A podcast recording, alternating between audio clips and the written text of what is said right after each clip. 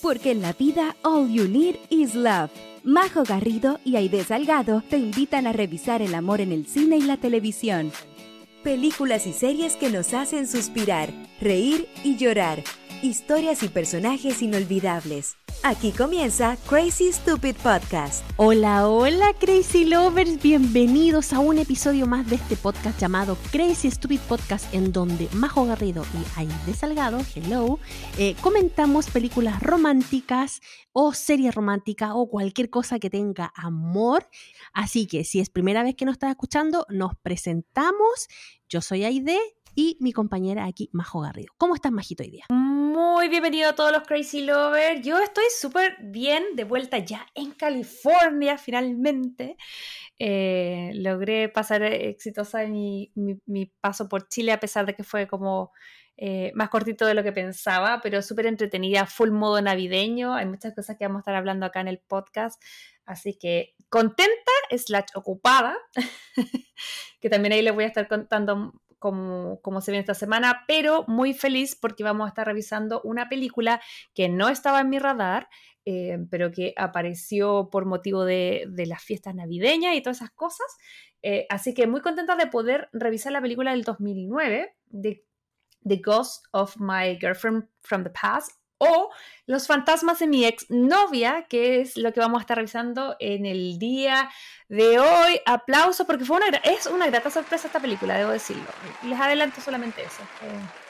está buena. Sí, sí, a mí también me, me, sorprendió en, varias, en varios aspectos. Yo la había visto antes así como a la pasadita, pero ahora realmente me senté a verla y me gustó, fíjate. Así que ahí le voy a estar dando en eh, más adelante del episodio mi apreciación, así que si le interesa escucharlo, lo invitamos a que se quede aquí.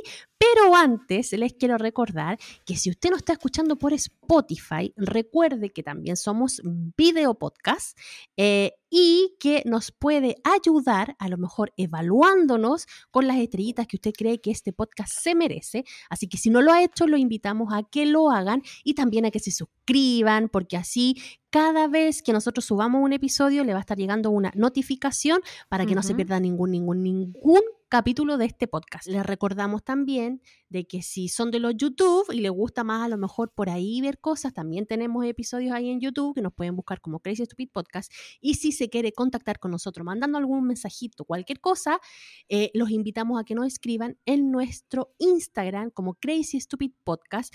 En TikTok también tenemos una cuenta, por ahí subimos una que otra cosa. Y eh, si quieres saber un poquito más de nosotras, en la página web de este podcast tenemos nuestra bio ahí publicada y nos pueden encontrar en crazystupidpodcast.com. Así es, ya saben, redes sociales se pueden comunicar para ver, decirnos si les gustó o no les gustó, qué películas quieren ver. Estamos siempre leyendo todo. Ay, de querida, ¿cómo ha estado tu semana? Eh, sé que estás con visitas, sé que tuviste a los niños medio enfermos. ¿Cómo está este fin de año? Que yo creo que para todas las mamás, para toda la gente en general, ha estado como bien movido porque eh, se junta todo a fin de año. Ay, no, chiquillo, acá nefasto, nefasto. O sea. la idea estaba, pero fire hablando en las redes sociales. ¿Cómo, tú, cómo estás tú en la casa? Pum. Me, me, me, jodiste el, capítulo. No, eh, nada, chiquillos, que, bueno, cuando uno es mamá, en el, contrato que uno firma, también es la cuestión de que los cabros chicos se te enferman. Y eso yo creo que mm. es terrible.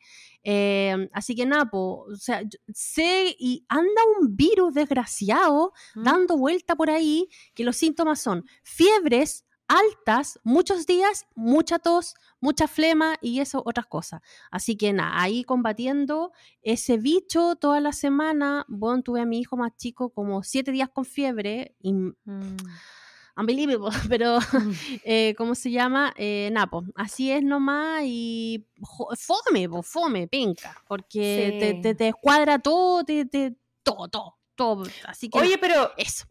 Ojo, que igual... Sí, yo sé que estoy enojada. De hecho, esto no está... ¿Cómo te muela la gente? Nosotros nos íbamos a juntar a, no íbamos a juntar a, grabar ayer. Sí. Pues estábamos tan chorías las dos. Por distintos motivos. Yo de verdad estaba como con la nube negra acá arriba y yo le dije, Majo, no puedo grabar así, de verdad estoy muy enojada, estoy muy choreada y voy a ser como muy, eh, no sé, eh, o mala onda o simpática fingida. Y no, ninguna de las dos me gusta a que me vean así. Así que le dije, ¿por qué ganamos mañana mejor? Sí, yo andaba más de buena, pero eh, con el tema del embarazo me sentía muy mal, muy mal. Así que no, mejor lo dejamos para hoy porque a nosotros nos encanta mandarle toda la buena energía, la buena vibra. y sé que ustedes lo escuchan por eso, no para, para escuchar nuestros males. Así que en ese sentido. Vamos a estar ahí como película fome, desgraciado. No, no, no. No, le doy cero corazones, le doy huevo corazones porque estoy con náusea y quiero vomitar. Ay, queridos. Pero sí, bueno, igual no ha sido todo tan, tan malo. Eh, creo yo que las puertas de, la Navidad siempre, eh, por lo menos acá en Estados Unidos, a mí me gusta harto eh, como el espíritu navideño que es, es más allá del día, sino que es como una, una season, como una temporada. Así que estoy contenta de estar de regreso. Acá estuve ya viendo las luces, las decoraciones. Además que estoy en, estoy en una época que además me, me estoy cambiando un poco de casa. Así que estamos ahí. Oye, pero no es cualquier cambio de casa, chicos, porque le quiero decir que Majo Garrido es propietaria de una casita, cumplió su sueño, casa propia. Como así que felicitaciones. como cuando la termine de pagar. Pero igual va a ser tu casita ahí, la, la, casita Bacon Garrido, así que felicitaciones oh, por ese gran logro. Sí, Baby, Baby, Podcast ha venido con la marraqueta bajo el brazo, no han... Mitch, Mitch.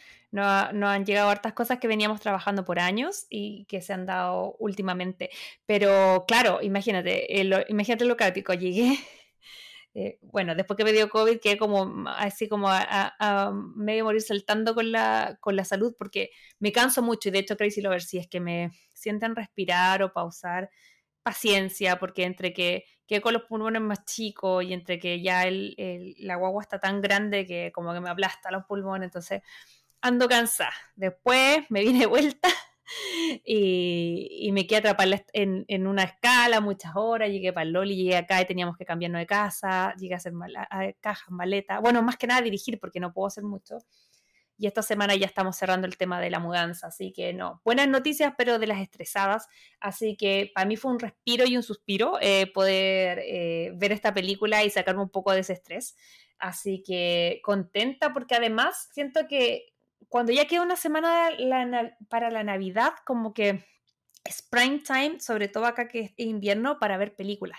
Ya han salido una serie de películas, aparte de los clásicos que ya pueden revisar eh, en nuestros capítulos pasados, como Love Actually, como The Holiday, como em, Bridget Jones, han aparecido eh, películas nuevas que a nosotros el año pasado, nosotros promocionamos mucho Love Heart, pero ahora con motivo de este calendario de Adviento y todo, ya pusimos como 24 películas que le estamos recomendando, que ha sido muy buen ejercicio, lo hemos pasado súper bien.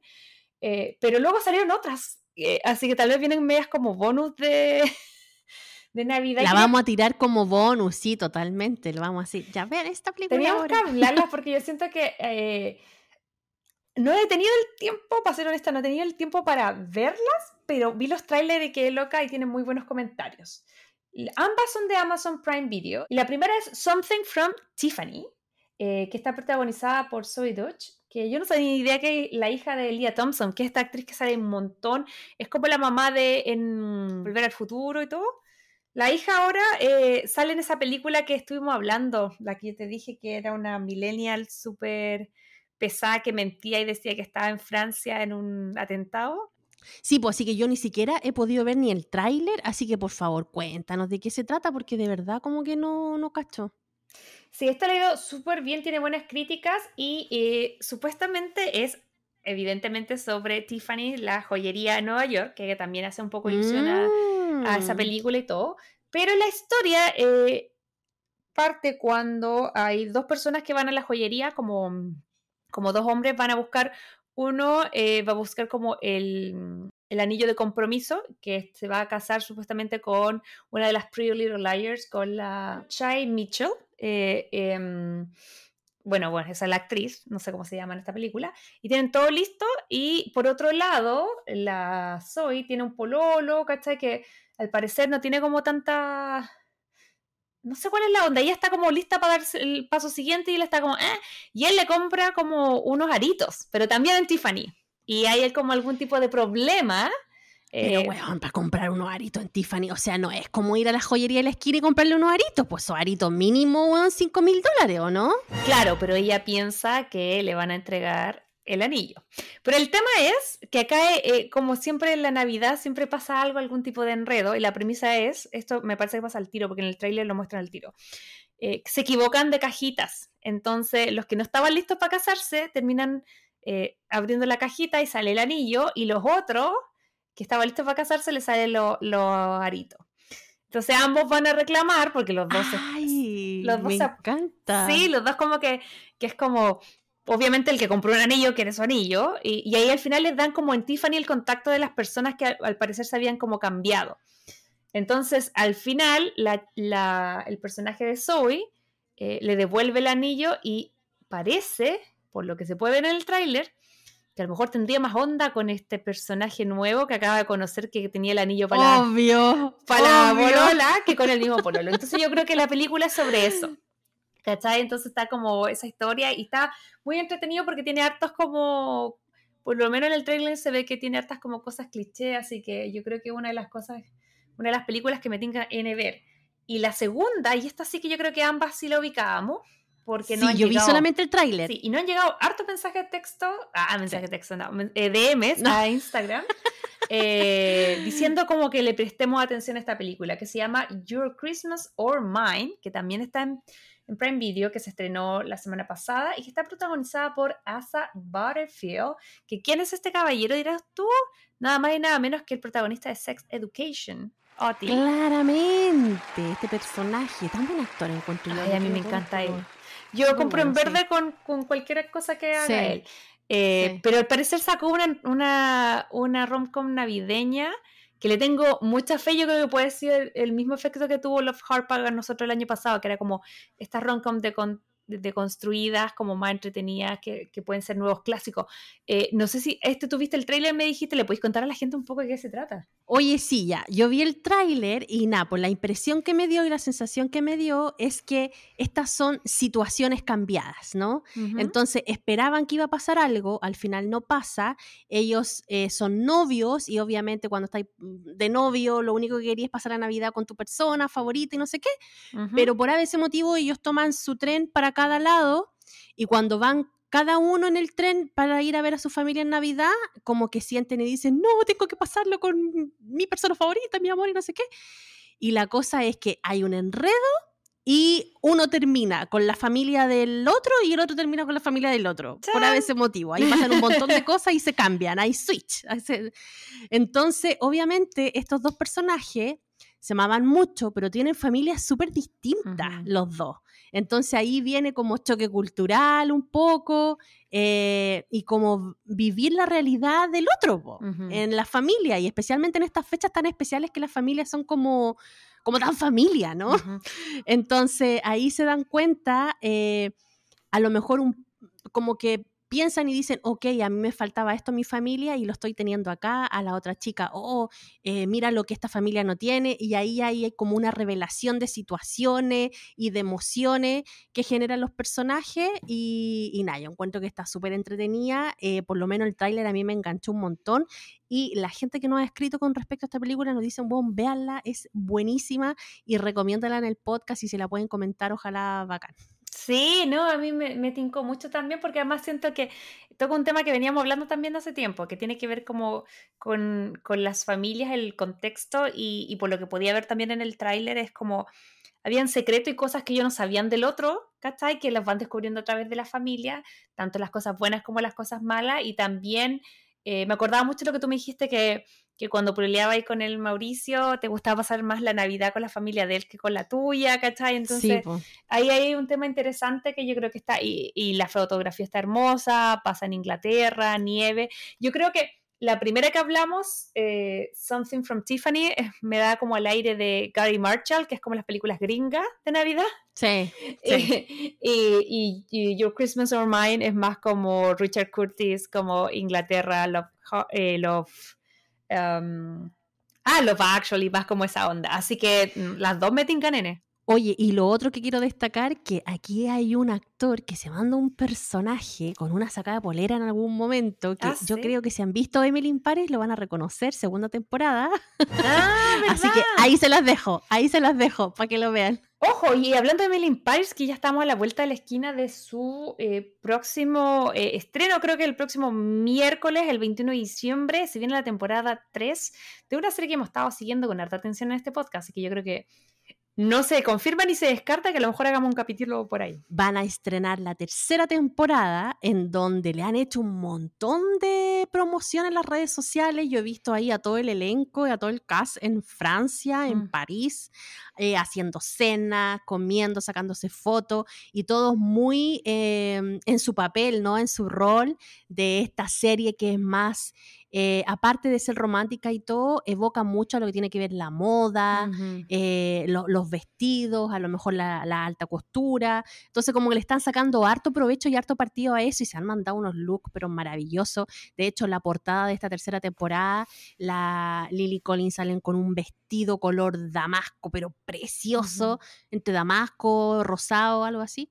Eh, y nada, o sea, saben que por ahí a lo mejor nos cautivan un poco con la belleza del- del- de la ropa o de, de las locaciones donde graban la serie y todo. Así que para los que, para los que nos gustan esas cosas, eh, yo creo que la vamos a gozar. También como, como hemos gozado la primera y la segunda temporada. Sí, yo estaba viendo una entrevista de la Lily Collins y decía que estaban súper contentos porque como esta serie se estrenó en pandemia, la primera temporada fue así como todo online. La segunda estaban listos para ir así como a hacer el gran estreno en París y no se pudo una semana antes. No sé, hubo un brote de algo y al final fue como, no, chao, se corta. Entonces ahora eh, estaban on fire porque estaban ahí, pudieron hacer como alfombra roja, más encima decían que se estaban quedando todos los actores en el mismo eh, hotel en París y estaba jugando Francia el Mundial, entonces como que había sido como todo un tema ahí el poder ver toda esa atmósfera. Así que yo creo que muy pronto vamos a estar entrando en detalles con esa serie, pero yo creo que en pro de avanzar, antes de, de- de analizar eh, Emily in Paris, que tal vez revisemos el próximo mes, eh, quería que leyéramos los comentarios de reacción porque tenemos que confesar, Aide quería, que estábamos bien nerviosas con la salida, o por lo menos yo, yo creo que tú también, con la salida... No, yo estaba, no, yo estaba confiada, estaba confiada. Mentirosa, si me dijiste. dijiste que estabas nerviosa. No tienen que hacer aquí la cucha. Em, porque una vez que terminamos de grabar, dijimos, chuta, igual medio como que destruimos una película que es bastante eh, querida por mucha gente, pero estoy contenta porque siento que el mensaje se, entendió en el sentido de que no era que la quisiéramos destruir, sino que quisimos compartir la sensación que nos dio al ver esta película ahora versus la que nos había dado cuando la vimos por primera vez en el 2011. Y recibimos muchos comentarios, así que Aide, querida, cuéntame un poquitito qué nos estuvieron diciendo los Crazy Lovers desde el del capítulo de One Day.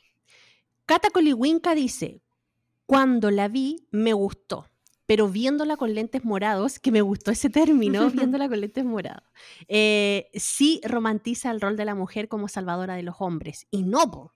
Los hombres deben trabajar en su responsabilidad afectiva y educación emocional. Date, ¿viste? Ese es el espíritu. Sí. Y yo creo que no tan solo los hombres, sino que las mujeres también sí, deben trabajar en su responsabilidad afectiva y en su educación emocional. Qué, qué gran frase Mm. esa.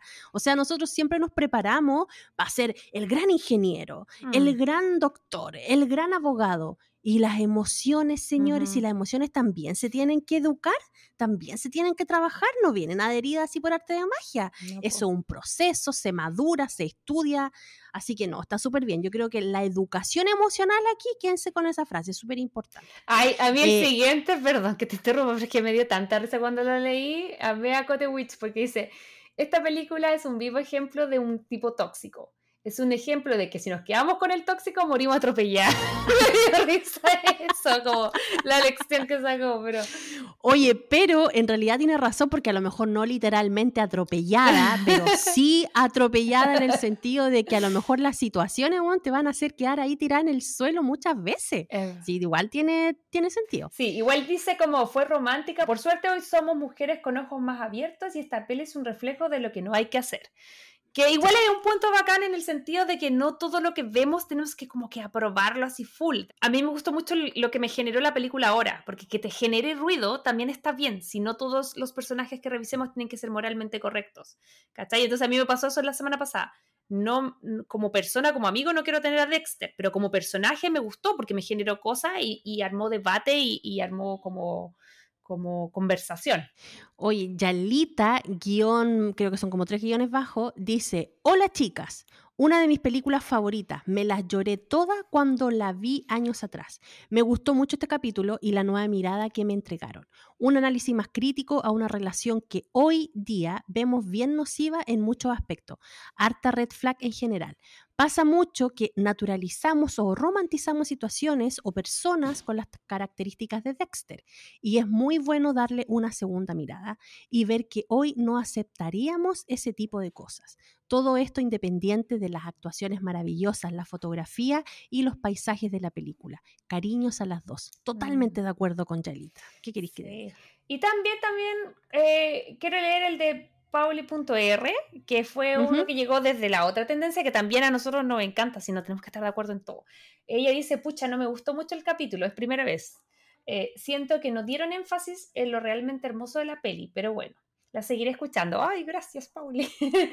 Eh, estoy de acuerdo con que con, con Aide que las escenas finales sí sucedieron, solo que al comienzo de la película no las mostraron. Claro, bueno, igual hubo gente que tal vez no se identificó con el pensamiento que nosotros teníamos y eso está súper bien, ¿cachai? Como que me gusta mucho que ustedes nos manden sus opiniones porque es bacán que no estemos de acuerdo y, leyendo lo que ustedes piensan con lo que nosotros y así vamos armando cosas, ¿cachai? Porque al final nadie es dueño de la verdad. Pero me encantó mucho el capítulo y la, la recepción que tuvo la semana pasada eh, la película, porque sabíamos que era una película muy querida y, era una película muy querida por nosotras también. Sí, yo creo que las primeras sorprendidas como con el cambio de sensación fuimos nosotras mismas cuando la vimos. Sí, totalmente. Así que muchas gracias a todos los mensajitos también que nos han llegado por interno. Creo que la mayoría de las personas estaban agradecidas del punto de vista que nosotros les dimos. Eh, y Napos, hay que ir evolucionando. Hay un mensaje por ahí que nos llegó y que nos decía, si realmente es súper distinto ver esta película con 20 a que con 30. Y es totalmente cierto. O sea, claro, cuando nosotros la vimos con 20, la vemos desde un punto de vista más romántico, eh, más de, de, que no estaban juntos y al final lo lograron y nos vamos por la emocional de que perdió el amor de su vida en un accidente y cosas así, sí nos llega. Pero ya cuando estáis en los 30, claro, te, te ponís más aguja y veis esos pequeños detalles y también los tiempos han cambiado. Yo creo que eso también ayuda a que, a que la miremos con los ojos morados o con lupa más, mm. más ahí al, al filo. Sí, y yo creo que tiene que ver con la, como con la experiencia más que con la edad. Y yo me imagino que si la ve alguien mayor que nosotros también, a lo mejor va a decir, ¡ay, que se pasaron rollos, si no era tan terrible! Así que bueno, todas las opiniones son válidas, pero estuvo muy entretenido el capítulo de la semana pasada. Al igual que siento que va a estar entretenido el capítulo de esta semana y de querida, porque eh, al revés de lo que nos había pasado con One Day, por lo menos yo, yo sé que tú la habías visto, pero yo la película de esta semana no la, no la había escuchado ni en pelea de perro antes de tener este podcast, solo la empecé a, ver en los listados de romcoms cuando ya estábamos haciendo, qué sé yo, las películas que queríamos analizar. Y yo siempre me la saltaba porque no, te juro que no, no me tincaba nada. No me tincaba la pareja, no me tincaba Matt McConaughey, no me tincaba eso de las fantasmas. Yo, ¿sabes qué pensaba que era algo nada que ver? Yo pensaba que la Jennifer Garner se moría y como que venía como fantasma de ex, así como ex tóxica, como que venía a lesearlo, ¿cachai? Entonces oh. nunca me tincopo. Y, y luego, como aparecía dentro de las cosas que el contenido como, como relacionado con Navidad, vi un tráiler y ahí dije, no, esta cuestión no va por ahí, pues va por otro lado. Y ya cuando vi la película eh, me gustó. Sí, en realidad yo debo coincidir contigo porque antes de verla la primera vez y cuando yo vi el tráiler también me imaginé que era un poco así como que él era el que se había muerto y quería impedir que la otra chiquilla hiciera algo, porque como salía siempre él como el fantasma, que él se tiraba encima de los novios o él, no sé, cualquier mm. cosa. Entonces como que al final dije, este se murió por pastel y ahora quiero tratar de evitar de que la loca rehaga su vida. Como que ese fue el rollo que me pasé. Pero no, pues no era así, así que nada, pues chicos, lo invitamos. Yo creo que ya es hora de irnos a, nuestro análisis en la siguiente sección.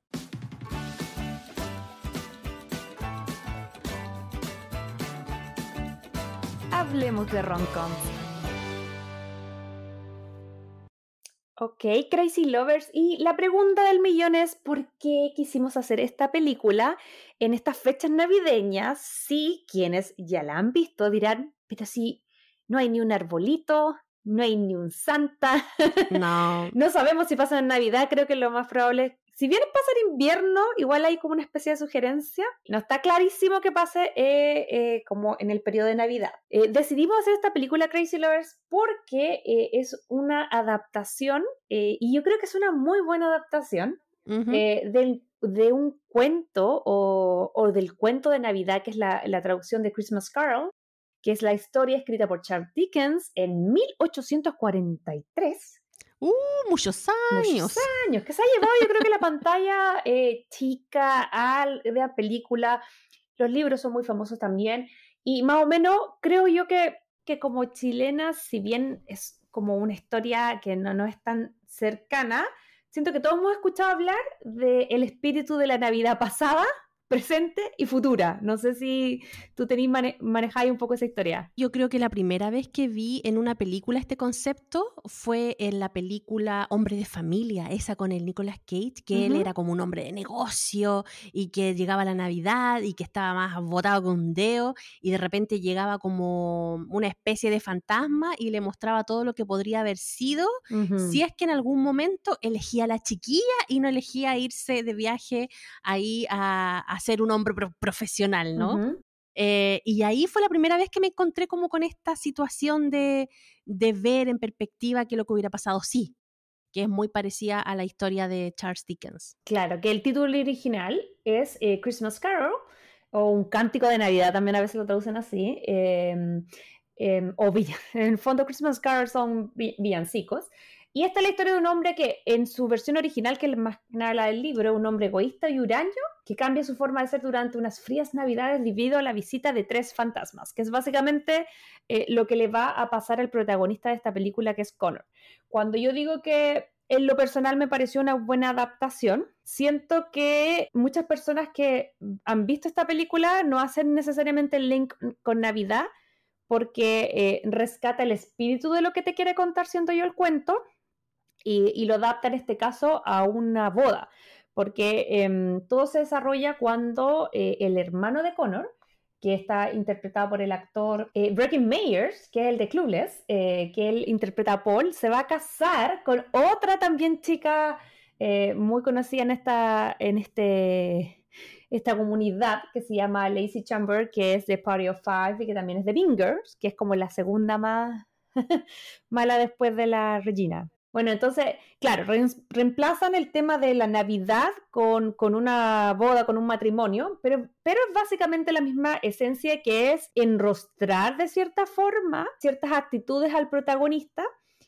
que lo hacen en el fondo, entre comillas, para su propio bien y que hacen que él mismo se está como alejando de que, del amor y de quienes nos rodean. En, la parte original tenía que ver mucho más con que era poco sociable y que no compartía su, su dinero y como que esas cosas y acá lo adaptaron a que el personaje de Connor, que es Matthew McConaughey, es un personaje que nos muestran al principio, es un fotógrafo. Eh, cero deconstruido, mega cancelado, y que él eh, básicamente vive la vida loca, se agarra a todas las niñas, es un, Barney Stinson eh, en versión fotógrafo, pero me gusta que siento que Obviamente no, no me gusta el personaje como inicia, pero sí como termina. Y, em, entonces vamos a ver este viaje. Entonces, por eso te digo, si bien no es 100% de Navidad, se origina de la Navidad. Por eso la vamos a revisar en, esta, eh, en este momento. Y yo, de querida, antes de seguir profundizando en la película, te quiero preguntar, ¿qué te pareció a ti Los fantasmas de mi ex? Bueno, yo, la había visto hace tiempo, la había visto hace tiempo atrás y, tenía buenos recuerdos de la película, o sea, la pasé bien viéndola, me reí y era como más, más que romántica, yo me la, tiré más como para la risa, así como cómica. Pero ahora que la vi, claro, pues, o sea, envejeció, pero pésimo, pésimo, mal, mal. Yo creo que si esa película la tratan de hacer un remake ahora como con la misma temática, no, chao, fracaso total. ¿Pero por qué? Porque vemos, vemos desde un punto de vista del patriarcado, de, de este pensamiento, ¿no? Que el, que el loco que se mete con más mujeres más cool. Porque cuando él llega a la boda de su hermano, casi, bueno, los hombres era como casi el ídolo, pues, ¿cachai? Así como, que, como los padrinos del matrimonio. Claro, y él era como la gran rockstar por puro, o sea, ni siquiera porque era fotógrafo, ojo, sino que era porque se metía con todas las minas que pasaba por, el, por delante de él, ¿cachai? Y eso era lo que lo hacía tan famoso y tan icónico y tan leyenda dentro de los hombres en, ese matrimonio. Entonces, claro, ya partiendo desde esa premisa es como que no, amigo, los tiempos han cambiado. Ya no estamos para guiones así, ¿cachai? Así que no, por ese lado yo encuentro de que no, envejeció mal, pero ahora ya, si no nos ponemos tan piqui, así como tan buscándole ahí la cuestión, es graciosa. Es graciosa y encuentro de que es una de las mejores rom-com que tiene Matthew, McConaughey. sí. Sí, es como que logra ser chistoso en realidad. Porque, por ejemplo, en Cómo perder a un hombre en 10 días, también estaba él y también hace un papel como bien interesante dentro de la roncom, pero no lo encontré tan chistoso como en esta, fíjate. En esta lo encuentro mucho más chistoso. No sé qué te pasa a ti. Como que concuerdo con una parte de, de lo que dijiste y con la otra discrepo completamente. Eh, lo que concuerdo es que yo siento que Matthew McConaughey está pero pintadísimo para este personaje. Creo que está en su versión más divertida y siento que tenía que ser él porque él produce, el actor produce el mismo efecto que el personaje. Que creo que lo habíamos hablado antes en otros capítulos. Siento que Matthew McConaughey es de ese tipo, es como un Julia Roberts para las mujeres porque es atractivo para el público femenino, pero no es amenazante para el público masculino. Al contrario, yo creo que él tiene ese fenómeno. De hecho, yo le decía a John. Totalmente. si hubiera sido Brad Pitt, Mm. Sí, él es un poquito más amenazante como para el, género masculino. Pero en este caso sí tenéis razón, no lo Sí, pues yo le decía, John, ¿te cae bien eh, Matthew McConaughey? Y me dice, sí, es que es como un bro. Y así como, ya, como que, como que siento que caía muy bien. Entonces, eh, estaba pintado para el papel que, mm, que, ¿cómo se llama? Que, que tenía que estar en esta película. Entonces, en ese sentido, te doy todos los puntos, sí. Lo que me pasa es que a diferencia tuya, yo siento que esta película sí envejeció bien. ¿Por qué? ¿En serio?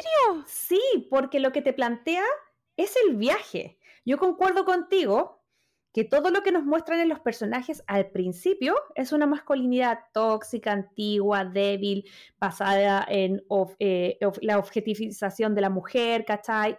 Eso y yo estamos de acuerdo, pero ese es el inicio del personaje. Y si, para contarle un poquito a la gente, si es que alguien no lo ha visto, ya, claro, vemos a, esta, vemos a este, a este em, playboy, fotógrafo que se acuesta con todas las niñas, que es súper desagradable porque hay una escena como que termina, se está agarrando una mina mientras tiene la otra en cámara, ¿cachai? Como que no importa nada. Entonces, obviamente, esa parte es fome. Pero eh, lo que vamos a ver es el viaje de esta, de, de esta persona y cómo, si bien está rodeada de gente, a la vez está muy solo nos van contando de que eh, él se va a dirigir al matrimonio, que es, eh, como les decía, del hermano chico, y ahí también nos cuentan, eh, porque llegan y todas las niñas, como que él ya se había acostado con todas las, no sé, bridesmaids, con todas las madrinas y con toda la gente y todo, y ahí nos introducen un poco al mundo de él y nos cuentan que, em, que se casa su hermano chico, que él es el padrino, que además está su ex, que sería la Jennifer Garner, que también eh, interpreta a Jen, eh, y que básicamente todo le dice así como no la embarrí, onda, vence el padrino, pero por favor no arruines la fiesta, ¿cachai? Porque obviamente él tiene todo su, se tira su speech medio anticompromiso, antimatrimonio, ¿cachai? Y toda esa onda. Pero eh, yo siento que lo importante acá es que cuando nos muestran el origen, el por qué, yo creo que un personaje clave es el tío Wayne. Que el tío Wayne es interpretado por Michael Douglas, pero no sé si te dio a ti la misma vibra que para mí era como mm, eh, Hugh Hefner. Totalmente, la parte donde lo muestran como con la bata y que él hacía las orgías en la casa y que no sé qué, sí, pues totalmente vibra de Hugh Hefner. Claro, pues entonces, claro, ese tipo de masculinidad antigua cancelada totalmente, pero este fantasma se le aparece, eh, entre comillas, a, a Connor en las primeras escenas eh, que es en esta noche de, como el rehearsal dinner, yo creo que estaban haciendo. Y ahí le dan una tarea a él que es como hacer un discurso mejor, porque como que el discurso improvisado que se mandó en la comida fue súper penca y fue como súper antimatrimonio. Entonces le dijeron así como, oye, porfa, trata, tú eres el padrino, trata de elaborar algo mejor. Entonces, esa noche que yo siento que es donde pasa toda un poco la película, como pasa como en dos días, ahí él se va como a acostar o se va a la pieza, no sé qué, después de reencontrarse con Jen, con Jen, que nos da la sensación de como que se conocían de antes, y de hecho ella lo, como que le dice, onda, tú arruinas ese matrimonio y onda, y yo te corto el, miembro, no sé, como que, como que estaban todos muy asustados que él se mandara un, pastelazo. La cosa es que ahí lo visita el tío Wayne y el tío Wayne había fallecido, supuestamente, eh, como que se le aparece en el baño en forma de espíritu, y ahí él le dice, y le dice que em, quiere prevenir de que él termine como así de solo como él. Como le pasó a él, claro. Claro, como le pasó a él. Y que por eso, por su propio bien, lo van a venir a visitar tres fantasmas, ¿cachai? Como durante la noche que lo van a ir como guiando a través de su, de su pasado, de su presente y su futuro, y que a través de eso ojalá que él como que un poco aprenda la lección. Entonces, por eso yo te digo que no siento que la película envejezca mal porque no justifica el tío Wayne, porque también nos cuentan que los papás de ellos fallecieron en un accidente cuando, lo, cuando, Wayne, cuando Connor y su hermano Paul eran muy chiquititos. Entonces el tío que además era playboy, que ya había decidido no tener hijos, no tener familia, nada, se tuvo que hacer cargo, ¿cachai? De ellos como, como de sus sobrinos. Entonces, por eso tenían como esta cercanía eh, y no era como una figura paterna de alguien que haya dicho, ok, quiero ser papá y le quiero transmitir todas estas cosas. El tío Wayne le, enchufaron a los, a los sobrinos, eh, si bien podía tener una vida... Em, como un buen, así como era vividor, no era mala, no era mala persona y, terminó teniendo a, a sus sobrinos, pero, pero al final yo siento que la película lo que nos muestra es el viaje de este, de este personaje. Entonces, si hubiese terminado como el tío Wayne, te digo, ya, esta cuestión, esta me la cancelo. Pero la idea es que es el punto de partida algo que va a ir desarrollando el, el personaje, pero pero sí, igual me gustó mucho cómo estuvo planteada. Sí, puede ser que me quedé más con la parte del principio, pues, ¿cachai? Porque claro, o sea, como tú decías, el personaje tuvo un viaje, empezó de una forma que estaba totalmente mal y terminó de otra forma que estaba ya mejor, pues, ¿cachai? Como que se dio cuenta de su realidad y dijo, ok, tengo que cambiar y cambió. Bacán. Sí, tenía un punto ahí. Que yo creo que también, también tiene como, como una especie de, mi sensación era que era como un llamado de atención al tipo de masculinidad que todavía en esa época está desde el 2009, creo yo, ¿no? Sí, es del 2009. Yo creo que la cancelación o el no ver tan de la misma forma que vemos ese tipo de personaje, en esa época no estaba tan claro como ahora. ¿Cachai? Que no, él, no es el único, en Chile también, así siempre se... Es como la típica de adorar al al como al playboy, que tiene más minas, ¿cachai? Como esa cultura de... al, al, al, al, canchero, al que aquí te las traigo Peter, no sé. Entonces, sí, eso está como interesante. Oye, ¿y a ti qué te pasó?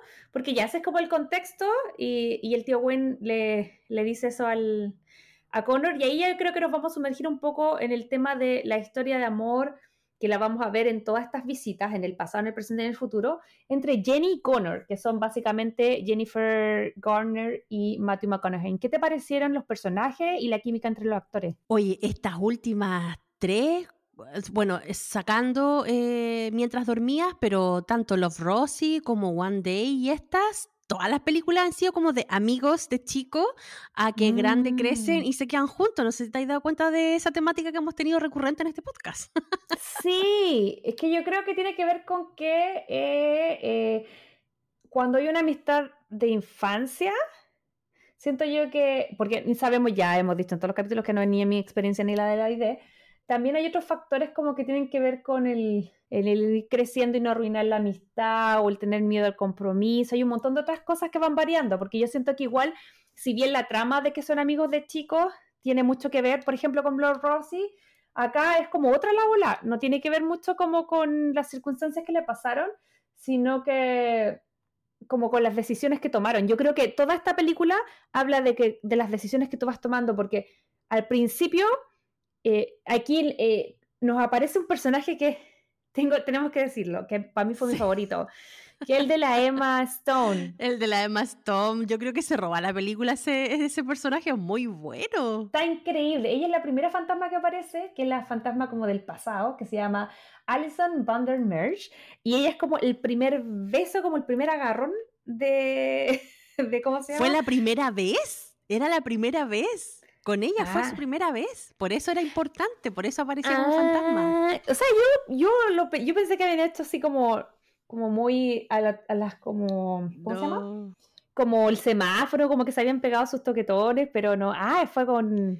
Fue la primera vez y por eso ella Mm. salía en esta parte. po.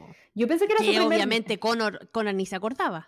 Claro, yo pensé que había sido como su primer beso, porque, eh, ah, en fin, eh, cuando llega esta primera fantasma que es demasiado chistosa, que como que tiene un look ochentero y que la Emma Stone lo hace increíble, a mí me costó reconocerla al principio, porque de partida es una Emma Stone muy joven, que yo creo que tenía como la edad, era teenager, porque después en la Sí, escena se come como el actor teenager que es Matthew McConaughey, so yo creo que si ella fuera como veintitantos no habrían hecho esa secuencia. Yo creo que ella habría tenido unos 15, 16 por ahí por la época. Pero lo que está entretenido ahí es como nos cuentan eh, por primera vez la génesis eh, amorosa entre la entre la Jenny Connor. No sé si queréis contarle un poquitito a los Crazy Lover, como toda la parte que no habíamos visto, que vemos, vemos cuando van al pasado que los papás de, de Connor se querían mucho ellos fallecieron, pero él tuvo como esa, esa imagen de, de familia feliz, ¿cachai? De papás que se amaban. Y, y a muy temprana edad conoció a la, a la Jenny y, y fue como ese amor que fue, ella le regaló su primera cámara y de ahí la muestran en esta parte cuando aparece la, la Emma, que es como en un basement.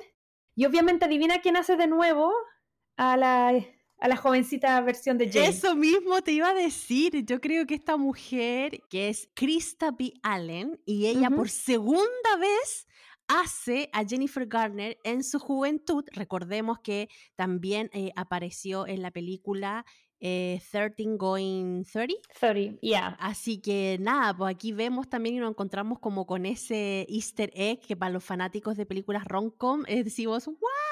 Como un regalito que nos dan, yo creo. Sí, y se nota que está un poquitito mayor porque debe haber sido como tres años después, entonces ya está más adolescente, pero igual son los 80, igual están en una fiesta en, el- en como en un basement, Sí. en un sótano, es como ¡ah! Yo también grité porque yo no me acordaba de eso. Entonces cuando la vi dije, es la misma actriz. Yo sí, es la misma actriz. Y más encima los nombres también se parecen porque en esa otra película también ella se llamaba Jenna, aquí se Ujú. llama Jenny y ella en la vida Ujú. real se llama Jennifer. Entonces siempre es como con los mismos nombres, me da mucha risa. Eh, claro, y esta parte que nos muestra que es el pasado, el personaje de Emma Stone, yo encuentro que es buenísimo. Y aquí también en esta parte nos dan a entender un poco, que fue lo que yo entendí con la sensación que me quedé. Por ejemplo, en Love Rosie, las circunstancias fueron las que separaron a estos amigos, ¿cierto? Que ella Ujú. ya quedaba embarazada por casualidad, bla, bla, bla, y no sé qué. Pero en esta, en esta película, a mí me da la impresión de que él toma la decisión al final de separarse de esta, de esta chiquilla, a pesar que fue el amor de su vida siempre desde que eran chicos, porque al perder a sus papás tan temprano, él tenía miedo a sentir que iba a perder algo que quería nuevamente. Entonces, por eso se transforma en este hombre de que tomaba y dejaba a las mujeres porque en realidad él no quería perder, no quería que lo rechazaran, no quería sentir que alguien lo abandonara nuevamente porque yo creo que el trauma de perder a sus papás fue más grande, ¿cachai?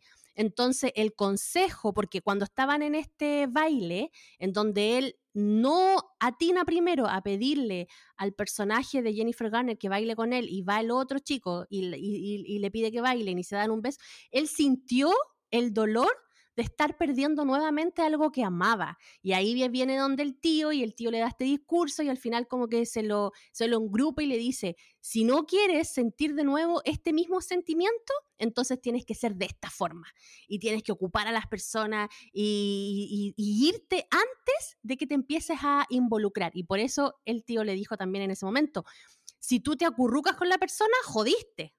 O sea, te Mm. quedáis ahí, ya te entregaste y ya los sentimientos aparecieron. Por eso tenéis que arrancar antes.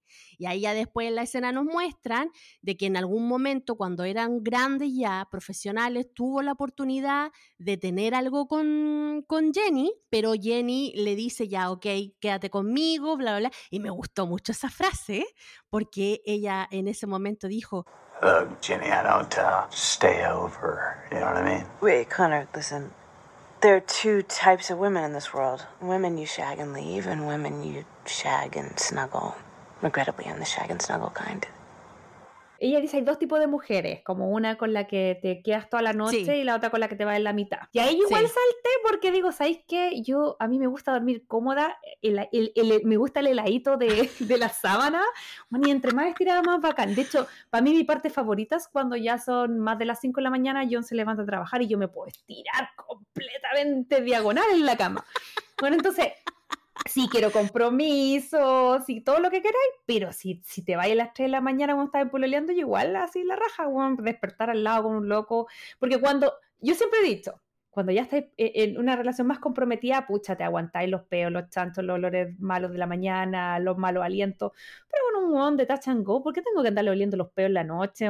Como que yo soy más de si se quiere que se vaya. Pero, pero bueno, entendimos un poco el concepto que ella quería decir. Claro, pero igual se entendía de que él estaba tirando la oreja y le decía, oye, yo no voy a ser igual que las locas que te están ingrupiendo, sino que si realmente vayas a estar conmigo, quédate conmigo. Y esta cuestión es en serio, no es así como de una noche y ya, se entendía que era, era ese contexto. Entonces ahí ya nos deja claro de que ya ellos dos se encontraron, él, él se veía enamorado porque él decide volver a la cama y, y acurrucarse con ella. Y ahí es donde se le vienen las palabras del tío y le dice, loco, si te acurrucáis, jodiste, ya vaya a perder. Y ahí es donde le viene el miedo de nuevo y se va. Pero no se va porque no la quiera, sino que se va porque tiene este miedo, ¿cachai? Y que obviamente se lo generó la pérdida temprana de su padre, en un accidente más encima.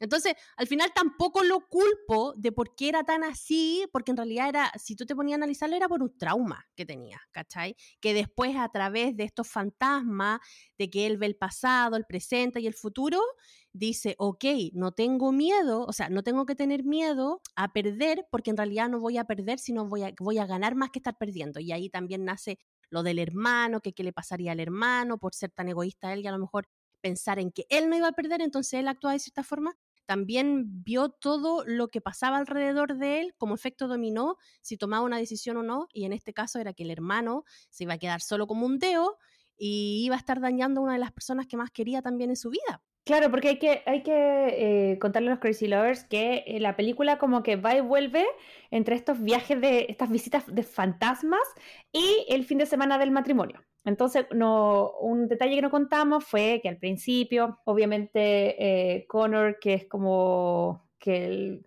presta su atención a lo que sea que camine, ¿cachai?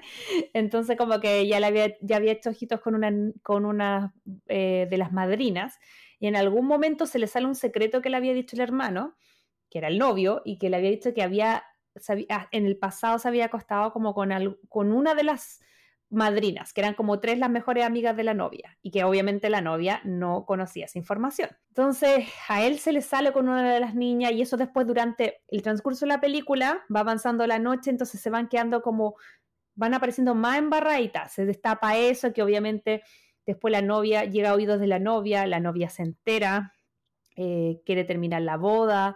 Entre medio él, eh, además, eh, se había echado la torta, ¿caché? Como que se había mandado, cada vez que volvían como al, momento de la boda, él se mandaba alguna embarra. ¿Cachai? Sí, la parte de la torta yo, yo me angustié. Pero era estúpido porque quería poner, porque el, el fondo algo le vuelve como uno de los viajes, entonces está como angustiado y se toma, abre como un, un, una champaña. Sí. Y esa champaña como que el corcho da justo la torta y en vez de pescar el tubito que sostenía la torta, decide que la mejor idea es tomar la champaña que quedó al otro lado y ahí hace como una escena bien entretenida. Y obviamente se echa la torta y va como arruinando, arruinando, arruinando eh, cada vez más. Momento eh, bien comedia. Claro, que yo creo que eso igual era unos aires entretenidos porque al final siento yo que él era sobre todo en el pasado, era como una cosa más drama, más de como era un buen cabro, pero tuvo mala suerte. Yo creo que es producto de un mal combo de experiencias, como el tema de la pérdida, también que al final eh, tiene, su figura masculina y paterna es su tío, que ojo, que yo tampoco creo que el tío el tío no era malo, no, mi tema es, no, no compartimos la visión de mundo del tío. El tío hizo lo que él pensó que era mejor desde su perspectiva, que era terrible, que era decirle que no, para que no sufriera. Pero tampoco creo que había maldad en eso, y yo creo que él lo reconoce, él lo aprende después con el tiempo, y por eso vuelve en forma de espíritu un poco como para remediar el tema. Entonces yo creo que una de las cosas que más me gusta de esta película es que te muestra que, pucha, nadie es 100% bueno y nadie es 100% malo, todos somos productos de, de, lo que nos pasa, de las decisiones que tomamos, no todos nacemos de una forma, eh, y lo importante son como los viajes y también como los aprendizajes, ¿cachai? Entonces, por eso como que a mí me gustó harto esta película. Y, y con respecto a la, a la pareja principal, ¿qué te pareció la química entre los actores? Oye, sí, sabéis que yo encuentro que la química de estos dos actores es súper buena. De hecho, debo decir que me gustó mucho más la química entre Jennifer Garner y Matthew McConaughey que la Kate Hudson y Matthew McConaughey. No sé, encuentro de que por lo menos en esta película funcionó súper bien y me la creí más, fíjate. Sí, eso porque ellos son como igual la, la, lo icónicos, es como eh, la Kate Hudson como Matthew McConaughey porque salen en ¿Cómo perder a un hombre 10 días? Claro, y la otra de los cruceros que, bu que buscan tesoros también, que nunca me puedo acordar cómo se llama. Eh, sí, a mí también, yo no sé, a mí me gusta mucho igual esa dupla con Kate Hudson, pero también me gustó mucho Jennifer Garner. Creo que le hacía el peso, además que me gustó que ella no hacía el típico papel, que obviamente ella es una amorosa, es una cosa muy, muy tierna, pero como que aquí estaba un poquitito más chispeante, y eso me gustó, ¿cachai? Como, generalmente No, siempre ella es como otro- la nice. Y lo otro que a pesar de que se notaba que era una mujer que estaba enamorada de este hombre, pero era súper digna, súper digna, era como que ya, sí, eh, ya, bueno, no, pero igual le voy a dar la, la posibilidad a este tipo que me trajeron a la fiesta y que voy a conocer. Así que me gustó su posición de enamorada, pero no necesitada. ¿Cachai? Sí, muy diferente a lo que habíamos revisado de la Emma en One Day. Como que volvía, volvía, volvía, ¿cachai? Sí, ella como, ok, no me pescó, pero pucha, ya filo. Y al final como que lo que la conmovía y, lo, y con, lo que las, con lo que se la jugó al final es lo que ella vio que hizo el tipo por su hermano, porque ahí fue donde ella se emocionó y dijo, ay, qué lindo, porque vio que él tuvo un gesto amoroso con su hermano al tratar de eh, lograr que la esposa no cancelara el matrimonio y volviera a casarse con el hermano. Sí, lo que pasa es que ahí yo siento que eh, ella es la persona que eh, lo conoce mejor y entiende lo que nosotros como espectadores al principio no entendemos. De hecho, cuando las primeras escenas que ellos tienen juntos, uno puede saber que se tienen como una especie de mala onda, que al parecer uno asume que se tienen que haber estado juntos porque él te cuentan que andu- anduvo con todas las chicas. Sin embargo, ella en algún momento eh, es la como que dice una frase así como, en el fondo, fondo él es buena persona. Lo que pasa es que a lo mejor es como cobarde para ciertas cosas, entonces esconde todo, esconde sus sentimientos. Y ahí cuando nos cuentan en el pasado, la relación de ellos es bien bonita. Ella es la, que la primera que le regala como una cámara, una Polaroid, y ellos están ahí, porque él, llega como a esta casa que era del tío y cuando parte la película yo pensé, ah, deben ser los papás, típicos papás millonarios, eh, boda, año nuevo, no sé. Y claro, él mira como unos, unos columpios, unos swing. Y después cuando nos muestran, nos cuentan que, que el recuerdo que le traían esos columpios era que él como que mm, le gustaba a la Jen y le saca la primera foto a ella con la primera cámara. Yo creo que se, casi que se dan un besito. Y yo creo que ella, ellos se querían y él era como súper nice hasta que siente como en el fondo lo que tú nos decías y el rechazo de ella. Y eso también es muy típico de la época de, de que tampoco fue que lo rechazó, sino que los dos eran chicos y como que el otro no se atrevió a decirle y vino el popular y le dio un beso y la otra le dio el beso nomás, pues, ¿cachai? Como que, como que habríamos sido, habríamos sido Jen igual porque no éramos como la, mm, Debbie. la Debbie, ¿cachai? Debbie. Claro que Debbie le habría dicho y a lo mejor se habría quedado de chica y a lo mejor el otro nunca habría sido, no habría crecido así como para el lado, pero, pero como que todo se entendía. Entonces siento yo que ella le dio hartas oportunidades, también fue gradual, si bien lo rechazaba, también de cierta forma esperaba, esperaba, pero en algún momento se aburrió de esperar. Y de hecho, una de las, de las invitadas a la fiesta en algún momento dice, ay, yo no quiero ser como la Jen que al final como que siempre está esperando que, Sí. que este otro se vaya por el buen camino y eso nunca va a pasar. Entonces, no sé, estaba como entretenida la historia, no era algo así que nunca hubiésemos visto, pero igual estaba como... No sé, me gustó mucho cómo lo adaptaron. Y después cuando ya pasan al... al- a- llega el segundo fantasma que es el del presente, que era como su asistente, ahí ya fue como más ver eh, las consecuencias, porque ya el, el del pasado nos contaba por qué era así, pero no porque haya tenido un pasado terrible, porque todo el mundo ha, ha tenido cosas que enfrentar, lo justificaba para ser un imbécil, porque como Ay, que ahí sí. viene con la segunda fantasma, eh, viene un poco como todas las, las embarras que se mandan el día a día, que es lo que veníamos diciendo, como que, que, se, que queda el, el embarrada de la novia, que quiere cancelar el matrimonio, y, y esa parte no sé qué te pareció.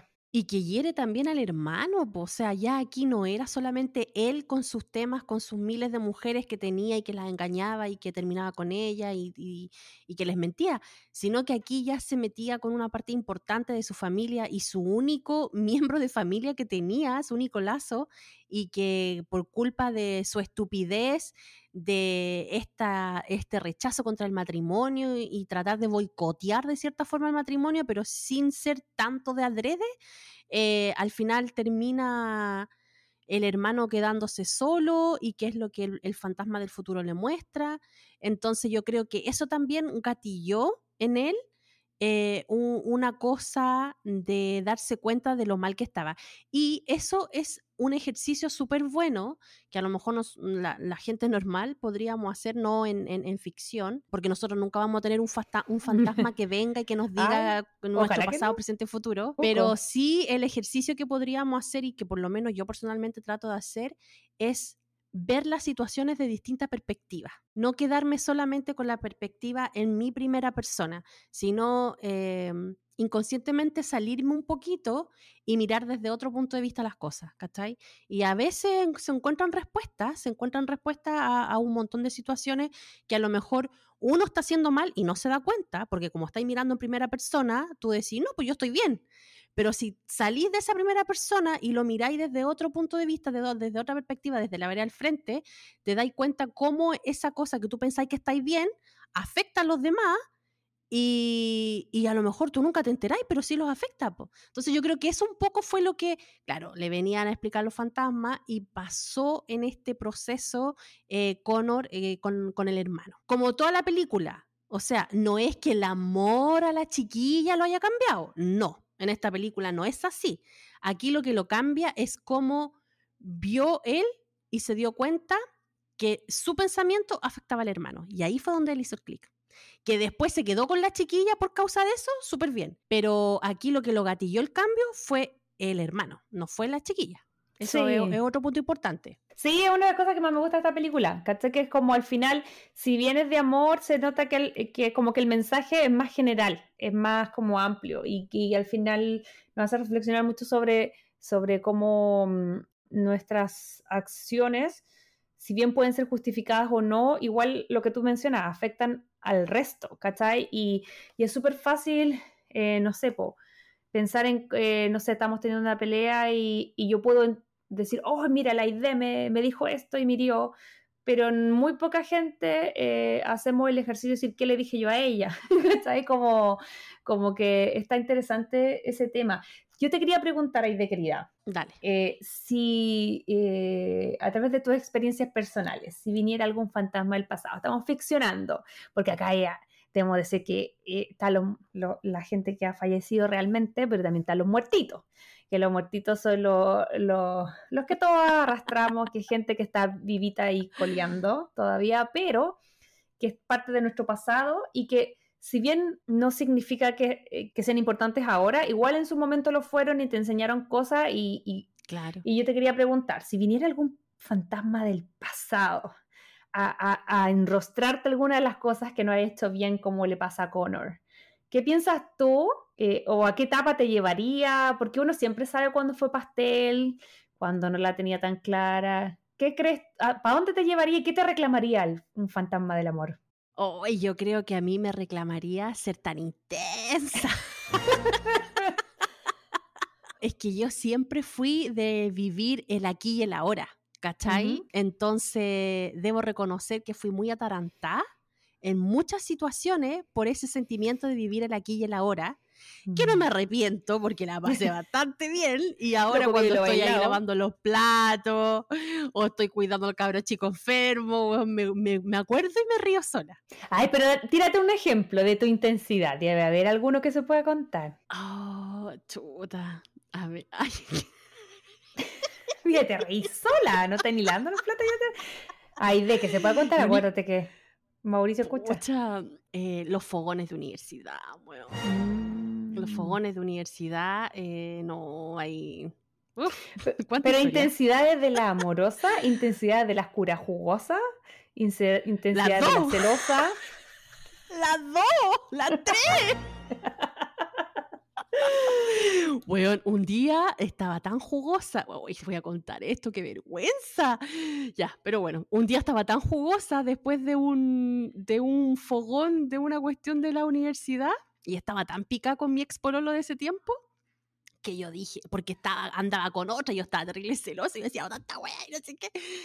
Weón, me fui a meter a su casa, curahuilla, porque me ¿Mm? habían robado la mochila. me robaron la mochila, no tenía ni un 20 y yo, carepalo, me fui curar a la Mm. casa de él a pedir plata para irme para mi casa. ¿Y vivía solo con familia, con los papás? Vivía con su mamá, pues con su mamá, su papá, Ah. su hermana, weón, y yo llegué ahí y estaba solamente el papá y el papá me vio y fue como que se cagó Ay, la ¿te pasó risa la hermana. La, la mamá era más grave, pero yo Ya. la tará, ay, si yo fui tan tará, de verdad, si alguna vez llegué a escuchar este podcast, pido mil disculpas, realmente fui muy pendeja.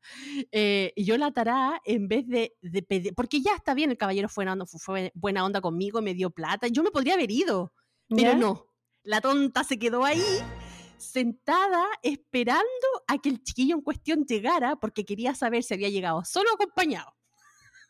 Ah, ya, intensidad máxima. No, intensa. Y no solamente me vio el chiquillo, sino que me vio la mamá y me vio la hermana. Entonces, obviamente, de ahí yo quedé como chuta, esta cabrita, weón.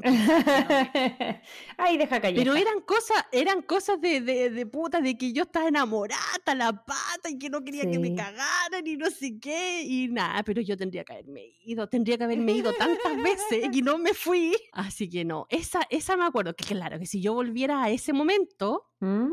eso es realmente, no, no, ni cagando lo habría hecho yo ahora con la, con, con la, la madurez, ¿Mm? con la madurez que tengo ahora, no, no lo habría hecho. Yo me diría, ay, de abort, abort, no hagas eso, por favor, sé digna, no vayas a pedir plata y menos quedarte ahí a tomar té borracho. Y después ahí figuraba ahí tú tomando un cecita con la suegra. Oh, sí, pues no, si al final después me dieron té y todo, pero... qué te dijo él? no, Cuando cachó que estaba ahí, llegó a su Ni me casa. y pescó estaba- ni en bajada, que me iba a pescar, weón, si estaba dando puro jugo, que me iba a pescar, no me iba a pescar nada, si estaba ahí dando jugo. Yo creo que ni siquiera me fue a dejar a la micro, o sí me fue a dejar a la micro, después está cagado la risa, me decía, ya, andate para tu casa. chao".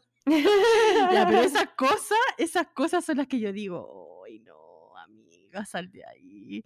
pero Sí. Pa- para los crazy lovers que nos escuchan aquí con la majo, decir, no, esas cosas no las tienes que hacer y no sé qué. Como dijimos el episodio pasado en One Day, uno lo habla desde la vereda que ya ha recorrido camino, de que ya sabe las cosas y toda la cuestión. Sí, igual, Así que- por eso igual po, hay que pegarse uno de esos jugues, ju- eh, jugos. eso em, jugoso, sí. Sí, hay que pegarse uno de esos jugos. De hecho, la gente, nosotros le preguntamos, porque estuvimos en redes sociales preguntando, ¿eh? Eh, algo parecido, como si viniera un fantasmita del pasado que te diría, y teníamos eh, cuatro opciones.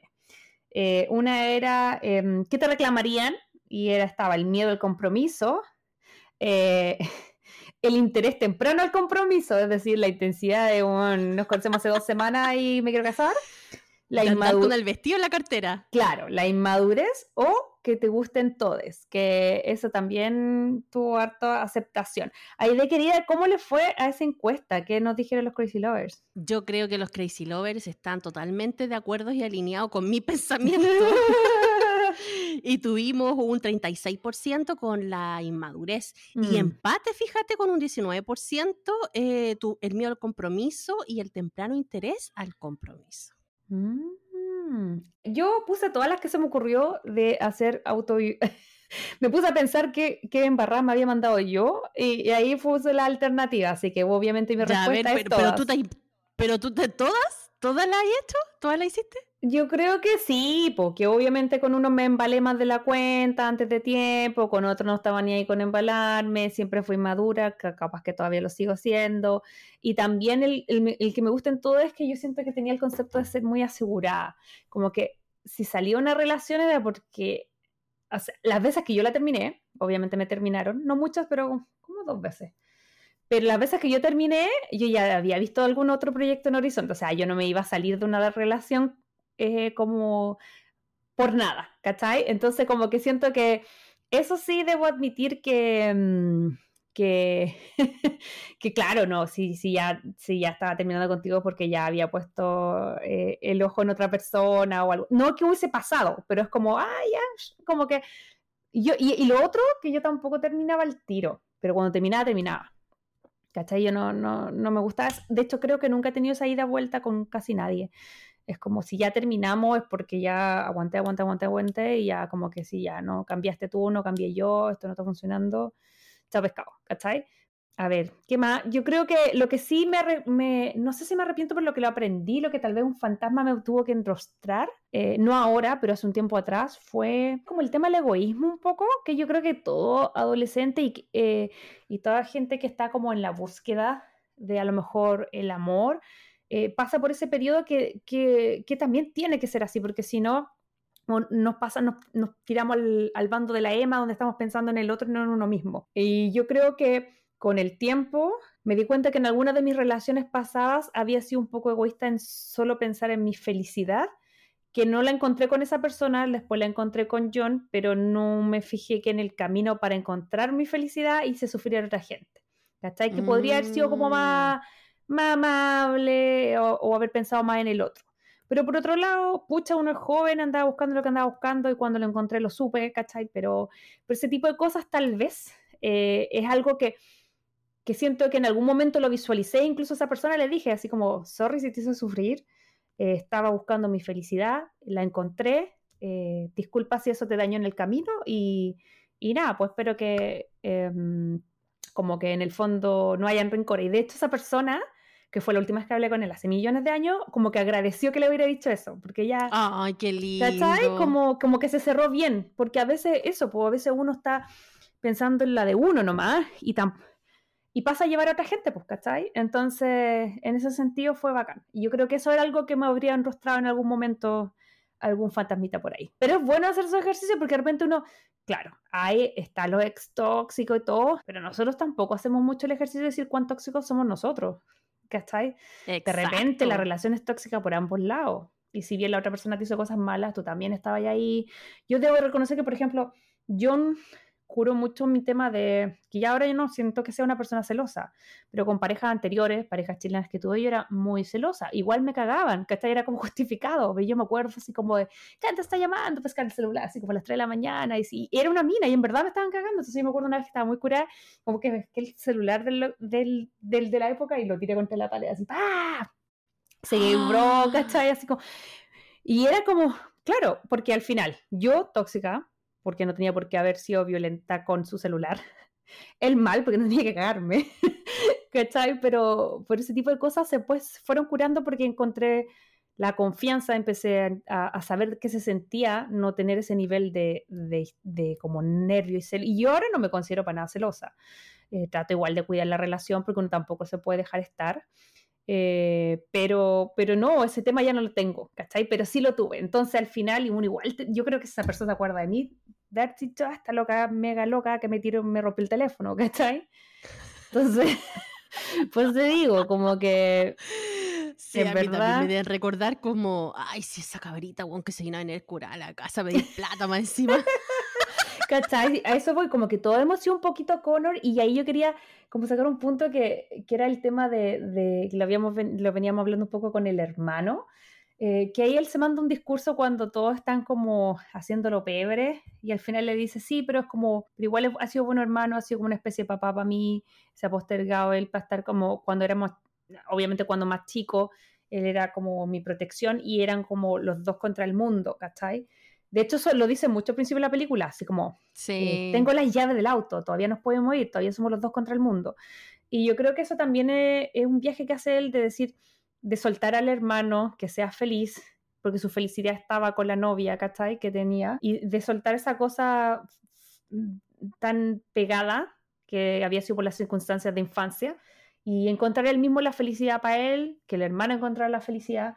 Entonces, quería preguntar, ¿tú tenías, has tenido algún amigo o algún familiar, si quieres no tienes que decir nombre ni nada, pero que sea cacho, que tú decís, pucha, a todos les cae mal, pero conmigo es buena onda, conmigo es buena persona, es buen padrino de mi hijo, es buen tío, eh, no sé, uno siempre tiene alguien que, que si no fuera familiar, ¿Cachai? Como que a lo mejor no te juntaría con él. ¿No te pasa eso? Porque yo siento que igual era bacán eso que hablaba con que cuando eh, Connor defendía a. Perdón, cuando Paul defendía a Connor, ¿cachai? Como de ver esa otra capa de la gente que nadie más ve. Pucha, es que toda la gente que me rodea en algún momento ha sido cacho. En algún momento.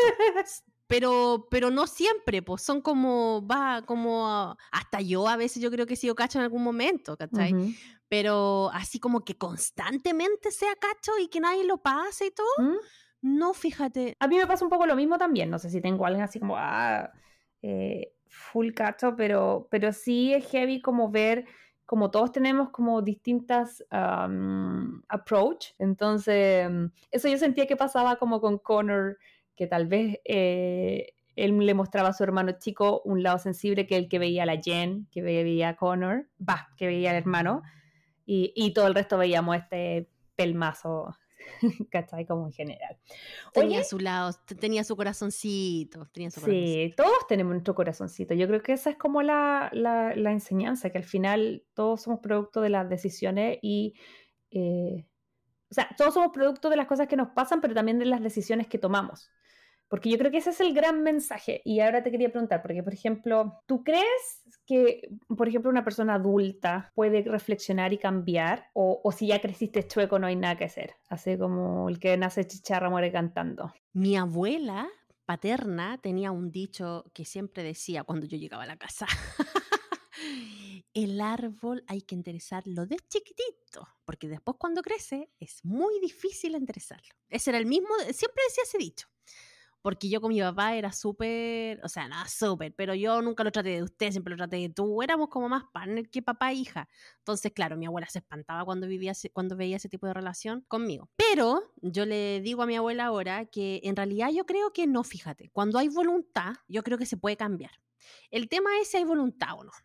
Y hay gente que sí, que quiere cambiar porque sabe que va a crecer, va a ayudar a otras personas. Eh, cuando tú empezás a tener como conciencia de tu alrededor y de lo que afectas a lo mejor a tu alrededor, que fue en el caso de Connor, yo creo que deciden cambiar. Pero hay personas que le importa un comino y nunca toman conciencia de lo que hay a su alrededor porque son personas que por lo generalmente son bastante egoístas y disfrutan y gozan desde la perspectiva y, la, y, la posición donde están. Entonces no quieren, no quieren hacer ningún tipo de sacrificio ni ninguna cuestión. Entonces yo creo que están los dos casos. Las personas que toman conciencia del entorno y pueden cambiar y las otras personas que no están ni ahí con cambiar y van a seguir igual. Porque yo creo que en el caso, por ejemplo, de Connor, el tercer fantasma que llega es como el fundamental, eh, que no habla mucho, pero eh, es el momento es cortito pero intenso y, muestra el futuro y muestra tres cosas clave. La primera es que en algún momento del presente, en la boda y todo, em, le presentan a un chiquillo a la Jen que se parece que es como eh, ideal, así como médico, simpático, tienen cosas en común, se llevan súper bien y todo. Entonces cuando él ya van al futuro, él ve que está la Jen vestida de novia y todo, entonces piensa que se van a casar, porque él también da mucho a ella como por sentado, es como eh, siempre ha sido el amor, siempre va a estar ahí, siempre me va a esperar. Y vemos que ella se está en el futuro casando con esta otra persona que no recuerdo el nombre, pero como con, el chico que conocía en, en la boda. Entonces, de hecho, él como que salta sobre ella y dice, no, esto no puede ser, y como que la atraviesa porque como es fantasma, él está como solo mirando, y, pasa así como, y le dice, tú siempre tenías, tú ibas a ser mía, tú siempre ibas a ser mía, como, ¿qué pasó, cachai? Y ahí él se da cuenta que no, pues que la gente no necesariamente, y los afectos y las personas no son, nada está garantizado en la vida, todo por más que no tengan una muerte. No, tal vez el amor de mamá es, lo que está más garantizado, pero también depende mucho. Pero, pero el resto, pucha, uno también tiene el derecho a aburrirse de la gente. De hecho, creo que fue lo único bueno que dijo la Emma en One Day. Como en algún momento es como, te, te quiero, pero ya no me caes bien. ¿Cachai? Como, y yo creo que eso pasa. Entonces, ve uno que la mina se casa con otra persona, después ve que el, el hermano nunca se nunca se reconcilió, porque a todo esto cuando la novia descubre todo esto que durmió con la amiga y todo, como que se va a cancelar el matrimonio, ¿cachai? Él despierta y ya no hay boda y, ya van todos como en un auto para la casa.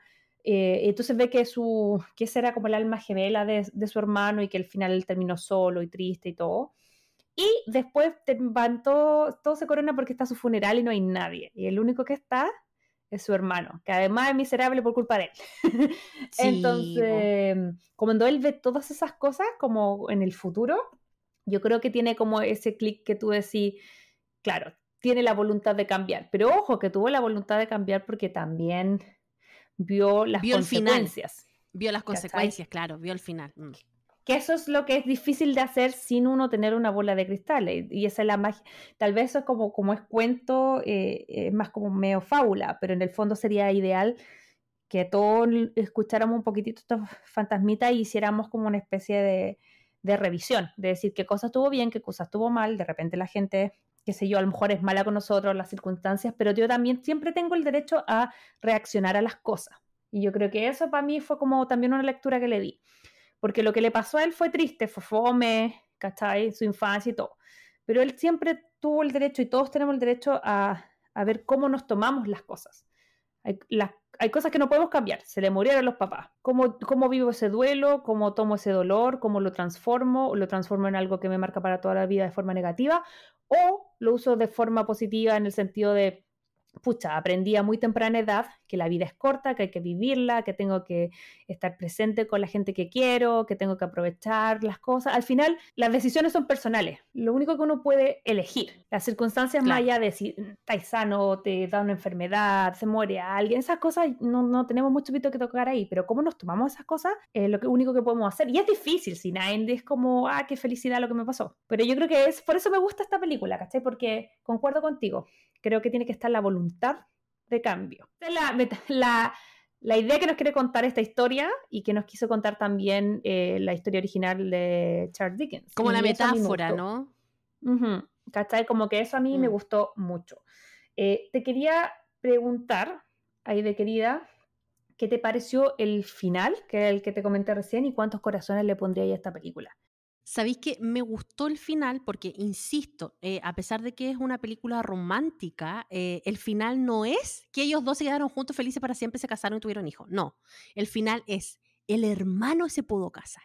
¿Cachai? Él dio vuelta al destino, ya el hermano no va a quedar solo, va a quedar con esta novia que él amaba. Ay, de querida, perdón, que a lo mejor alguien no lo ha escuchado en la casa. ¿Podéis como contar un poco esa escena de cuando él va, corre, detiene a la niña, le dice todo eso para que la gente que no ha visto la película entienda el final? Como contarle un poquito. Ah, claro que sí. Después que viene el tercer fantasma y le muestra el futuro y le muestra a él que el hermano al final, porque lo, llevó como a su funeral, al funeral de, de Connor. Entonces muestra que el único que fue al funeral fue el hermano, más encima el hermano estaba soltero y el hermano se veía viejo, triste, solitario eh, ahí él le hizo como un clic en la cabeza y dijo, bueno, no puedo eh, permitir que le pase esto a mi hermano, ¿cachai? Que se quede solo por culpa mía. Entonces ahí cuando vuelve al tiempo actual, eh, él se da cuenta de que, claro, él estaba contento porque iban a celebrar la boda y no sé qué, y de repente dice, no, la Sandy canceló la boda, la boda, la boda ya no nos vamos a casar y no sé, pero ¿cómo no te tienes que casar si él, se, él ya te ama, tú la amas y no sé qué? Y él le dice, no, no puedo. Entonces, Connor, en un acto de amor, llega, estaba todo nevado, todo cerrado, y va a sacar el auto del tío, que era el auto icónico del tío, un descapotable el año La Pera, hermoso, precioso, y recorre ahí, raja por la nieve y se encuentra con el auto donde va la Sandy con todas las... La, las madrinas del, del matrimonio y ahí le hace casi como una declaración a la Sandy diciéndole, oye, te tienes que casar con mi hermano, mi hermano te ama, tú eres lo más importante para él y si no lo haces se va a quedar solo, yo no quiero eso para él y no sé qué. Entonces, la Jenny ¿Mm? escucha este discurso porque ya estaba en el auto y ahí es donde ella dice, ¡ay, qué lindo cambió! ¿Cachai? O mm. sea, está viendo otro lado de la vida, se la está jugando por su hermano y ahí ya después nos muestran de que el hermano se casa, efectivamente es feliz y ahí entre medio de la boda se va a juntar con Jenny en los mm. mismos columpios que veíamos al principio y él le muestra de que todavía tenía guardada la foto que le había sacado la primera vez que ella cuando eran chicos le había regalado la cámara. Entonces ahí obviamente ya te dan a entender que se quedan juntos y toda la cuestión y se ponen a bailar ahí en la nieve y todo. Hace como reconoce y le pide disculpas y como que como que eso también es importante, como que siento que él hace un mea culpa y le dice, dame, hace un mea culpa, claro. Sí, dame una oportunidad y todo Y él dice, pero ¿por qué va a ser diferente ahora? ¿Cachai? Claro. Y, y ahí le da las razones de que ahora él entiende un poco más y está como, como que entiende su error y los quiere cambiar. ¿Cachai? Entonces, Claro, y, y que él- y él le lindo. Y él le asegura de que todos los días que ella despierte, él va a estar ahí a su lado. ¡Ay, qué romántico! Así que nada, pero esa es por un lado, pero en realidad el final de la película es que el hermano se casó, ¿cachai? El hermano estuvo con su pareja, él se la jugó, después que los separó, los juntó de nuevo, dio un logró... buen brindis, menos eh, mal. dio un buen brindis, ¿cachai? Así que, y estaba convencido de ese matrimonio, ¿me Mm. entendí? Si eso era al final como lo importante. Entonces, como les digo, a pesar que era una rom-com, eh, el, el fin de la película no fue quedarse con las chiquillas. El fin de la película fue eh, darle la felicidad a este hermano. Así que por todo eso que te cuento, yo creo que es una muy buena película. Encuentro que cierra bien redondito y yo creo que le voy a dar tres corazones, fíjate. Para mí tres corazones, buena nota, de Ujú. ojo. Pero yo, yo creo que le voy a dar tres, tres corazoncitos. Y tú, Majo, cuéntame, ¿qué es lo que te pareció de este final? ¿Qué te dejó? ¿Cuál fue tu sensación? ¿Y cuántos corazoncitos le dais? A mí me gustó mucho el final, comparto lo que acabas de decir y me encantan esas, películas que revisamos, sobre todo en este género, donde eh, el final feliz no es casarse, sino dar- darle una oportunidad sana a la relación. ¿Cachai? Porque si bien hay como un matrimonio, que es el del hermano, ellos quedan juntos, pero no necesariamente casados, porque todavía no sabemos si él de verdad era su opción o no, pero sí los vemos que están en una relación comprometida, estable, donde él está abierto a amar. Y, y vemos que él cambió, ella, ¿cachai? Como que, por eso me gustó, está redondito, hasta el tío, aunque me igual me da risa porque el tío Wayne, las últimas escenas, que es igual, porque todo esto que hemos analizado lo hemos contado más como la parte amorosa, pero igual tiene hartas es- escenas chistosas. Yo me reí mucho, insisto, sobre todo con el personaje de la Emma Stone. Eh, pero en el Wayne me, pasa que al final el viejito ya está muerto y está como en la boda. Y igual empieza a hacer ojitos como a toda la. mm, como a todos los fantasmas, ¿cachai? Se va con la, ma- la del futuro, que como que no hablaba, pero era súper linda, no lo pesca. La otra le dice, oye, yo estoy viva, que era la del presente. Y la del pasado, me da risa porque yo hice como el mismo comentario un segundo antes que lo hiciera el personaje, que fue como, loco, tiene 16, era un viejo muy rancio. Y después, como que le dije eso a John, le dije, le, le está, coqueteando, es un viejo rancio, la loca es del, colegio. Eh, y corte, la niña le, contesta lo mismo, así como, tengo 16, ¿qué te pasa? ¿Cachai? Entonces igual eso me dio mucha risa. Así que no, me gustaron esos momentos como esos aires de comedia y también, insisto, la adaptación. La historia no es nueva, hemos requete visto, pero eh, me gustó cómo la adaptaron al género de la comedia romántica, así que yo le voy a poner cuatro corazones. Debo admitir que le tenía, pero huevo fe a esta película. Cuando, cuando estábamos siempre buscando qué hacer en este podcast, siempre me salía en la lista y yo nunca la había visto. Y yo dije, ah, no, no, me tincaba cero. Y en el ejercicio de buscar películas como navideñas, empezamos a ver tráiler y yo vi esta y dije, ya, voy a... Estábamos entre dos, ¿no es cierto? Con la, con la idea. Y luego la vi, me gustó, es una súper buena experiencia, así que la recomiendo. Está gratis en Tubi, eh, que estas aplicaciones que uno puede eh, bajar como eh, gratis o meterse a la página. Y creo que le pongan ojo porque yo estuve mirando y en ciertos países está disponible en HBO Max, pero va a depender de su, de su locación. Así que ahí la googlean como The Ghost of My Girlfriend from the Past o eh, Los fantasmas de mi ex novias. Bueno, Crazy Lover, y ese ha sido el episodio de hoy. Eh, como siempre le decimos, esperamos que les haya gustado nuestros comentarios. Si nos quieren dejar alguna eh, apreciación, si ya vieron la película, si no la han visto, qué les pareció, los invitamos a que nos escriban en nuestro Instagram, Crazy Stupid Podcast. También ahí les, les colgamos cositas a veces en TikTok. Si quieres saber más de nosotros, les recordamos que tenemos página web en donde ahí compartimos una pequeña bio de quién es Majo, quién soy yo, en crazystupidpodcast.com. También nuestros episodios los pueden encontrar en YouTube y si nos escucha por cualquier plataforma, ya sea Apple Podcast, Google Podcast, Spotify, creo que ahora estamos también en Amazon Music, le pedimos por favor que le den al botoncito seguir, así ustedes no se van a perder ninguna publicación de nuestros episodios porque le va a llegar ahí la notificación de cuando subamos nuevo capítulo y recuerden que por Spotify estamos en versión también de video podcast. Es súper importante que nos, si nos pueden seguir seguir y evaluar porque sabemos que nos escuchan harto, pero a veces no toda la gente que nos escucha nos sigue.